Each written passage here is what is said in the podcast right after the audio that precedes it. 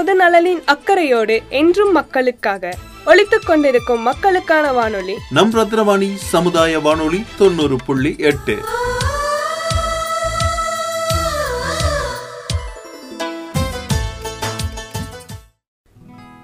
அன்பிற்கினிய நேர்கள் அனைவருக்கும் வணக்கம். நான் உங்கள் சிநேகிதன் மகேந்திரன். நேதாஜி சுபாஷ் சந்திர போஸ் ஆயிரத்தி எண்ணூத்தி தொண்ணூத்தி ஏழாம் ஆண்டு இந்தியாவின் ஒரிசா மாநிலத்தில் பிறந்தார். துறவர பாதையில் செல்ல விரும்பிய சுபாஷ் சந்திர போஸ் ஞான மார்க்கத்திற்கு ஏற்ற குரு கிடைக்காததால் தனது தந்தையின் வேண்டுகோளுக்கிணங்க ஆயிரத்தி தொள்ளாயிரத்தி பதினைந்தாம் ஆண்டு கல்கத்தா மாநில கல்லூரியில் சேர்ந்தார். அந்த சமயத்தில் ஆசிரியராக இருந்த ஒருவர் இந்தியர்களை அவமதித்து பேசியதால் அவருடன் ஏற்பட்ட சண்டை காரணமாக நேதாஜி அவரது நண்பர்களுடன் கல்லூரியில் இருந்து நீக்கப்பட்டு வேறு கல்லூரியில் இரண்டு ஆண்டுகள் சேர முடியாதவாறு செய்யப்பட்டார். பின்னர் ஆயிரத்தி தொள்ளாயிரத்தி பதினேழாம் ஆண்டு மற்றொரு கல்லூரியில் சேர்ந்ததுடன் ஆயிரத்தி தொள்ளாயிரத்தி பத்தொன்பதாம் ஆண்டு இளங்கலை பட்டம் பெற்று மாணவர்களுக்கு உரிய படைப்பயிற்சியிலும் சிறப்பாக தேறினார்.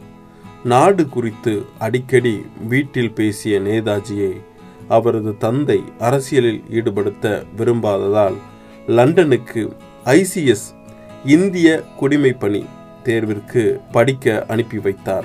அதில் தேர்ச்சி பெற்ற போதிலும் தன் நாட்டை அடிமைப்படுத்தி வைத்திருக்கும் ஆங்கிலேயரிடம் வேலை செய்யக்கூடாது என்று கருதி தனது பதவியை லண்டனிலே பணித்துறவு செய்தார். பின்னர் இந்தியா திரும்பிய இருபத்தைந்து வயது நிரம்பிய நேதாஜியை சி ஆர் தாஸ் தான் நிறுவிய தேசிய கல்லூரியின் தலைவராக நியமித்தார். கல்லூரியில் மாணவர்களுக்கு விடுதலை உணர்ச்சி பொங்கும் வண்ணம் சொற்பொழிவு ஆற்றி பாடம் கற்பித்தார். ஆயிரத்தி தொள்ளாயிரத்தி இருபத்தி இரண்டில் வேல்ஸ் இளவரசனின் வருகையை எதிர்த்து போராட்டம் நடத்தியதற்காக ஆறு மாதம் சிறை தண்டனை பெற்றார். பின்னர் பல அரசியல் ஏற்றத்தாழ்வுகளை தாண்டி ஆயிரத்தி தொள்ளாயிரத்தி முப்பத்தி எட்டாம் ஆண்டில் காங்கிரசின் தலைமை பொறுப்பை ஏற்றுக்கொண்டார். இரண்டாவது உலகப் போரின் போது பிரிட்டன் அரசுக்கு எதிராக மக்களை ஒன்று திரட்டும் பணியில் ஈடுபட்டதால் நேதாஜியை ஆயிரத்தி தொள்ளாயிரத்தி நாற்பதில் கைது செய்து சிறையில் அடைத்தனர்.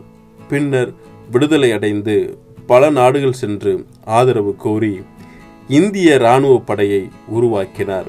இவர் தன் இந்திய தேசிய இராணுவத்தில் பெண்களுக்காக தனிப்பிரிவான ஜான்சி ராணி படையை தொடங்கி பெண்களுக்கும் சம உரிமை கொடுத்தார். தன் வாழ்நாளில் பெரும் பகுதியை நாட்டிற்காகவே செலவழித்தார். நாட்டின் விடுதலையே இவரது மூச்சாக இருந்தது.